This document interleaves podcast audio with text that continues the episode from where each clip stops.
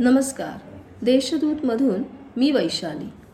देशदूतच्या free पॉडकास्टमध्ये आपल्या सगळ्यांचे स्वागत आहे. पाहूया नाशिक जिल्ह्यातील काही ठळक घडामोडी.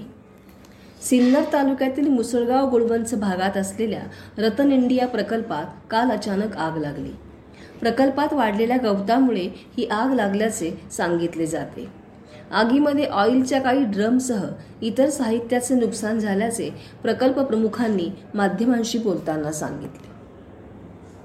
इगतपुरी तालुक्यातील अडसरे बुद्रुक येथे बिबट्या मादी जेरबंद करण्यात आली. तालुक्यातील अधरवड पिंपळगाव मोर आणि देवाची वाडी परिसरामध्ये बिबट्याने काही जणांवर हल्ला केल्याच्या तक्रारी ग्रामस्थांनी केल्या होत्या. रात्रीच्या संचारबंदीची कसोशीने अंमलबजावणी व्हावी यासाठी नाशिकचे पोलीस आयुक्त नाशिकच्या परिसराला भेट देत आहेत. त्यासाठी शहरामध्ये विविध ठिकाणी नाकाबंदी करण्यात येत आहे. नाशिक शहरात करोना संसर्गाची परिस्थिती गंभीर होत आहे.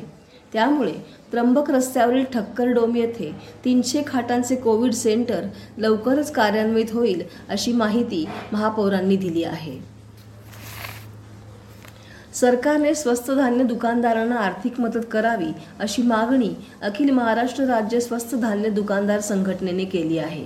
याकडे शासनाने दुर्लक्ष केल्यास एक मे पासून धान्य वाटप न करण्याचा इशारा संघटनेने दिला आहे. निफाड तालुक्यातील पिंपळगाव बसवंत शहरात कालपासून अकरा एप्रिलपर्यंत पाच दिवस जनता संचारबंदी सुरू झाली आहे.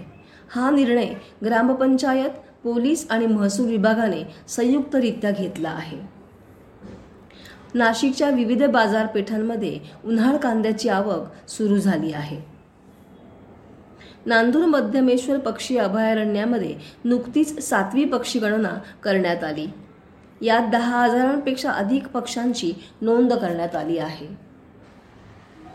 उन्हाची तीव्रता वाढल्याने पालेभाज्यांचे भाव कडाडल्याने गृहिणींनी नाराजी व्यक्त केली आहे. नाशिक महानगरपालिकेतील सर्वच कर्मचाऱ्यांनी नियमित कामकाजाच्या दिवसांसह सुट्टीच्या दिवशी देखील कामावर हजर राहावे असे आदेश नाशिकच्या महापालिका आयुक्तांनी काढले आहेत. राज्यातील बाजार समित्या तीन दिवसांपेक्षा अधिक काळ बंद ठेवू नयेत असे आदेश पणन संचालकांनी काढले आहेत. बातम्या अधिक विस्ताराने जाणून घेण्यासाठी देशदूतच्या वेबसाईटला सबस्क्राईब करायला विसरू नका. धन्यवाद.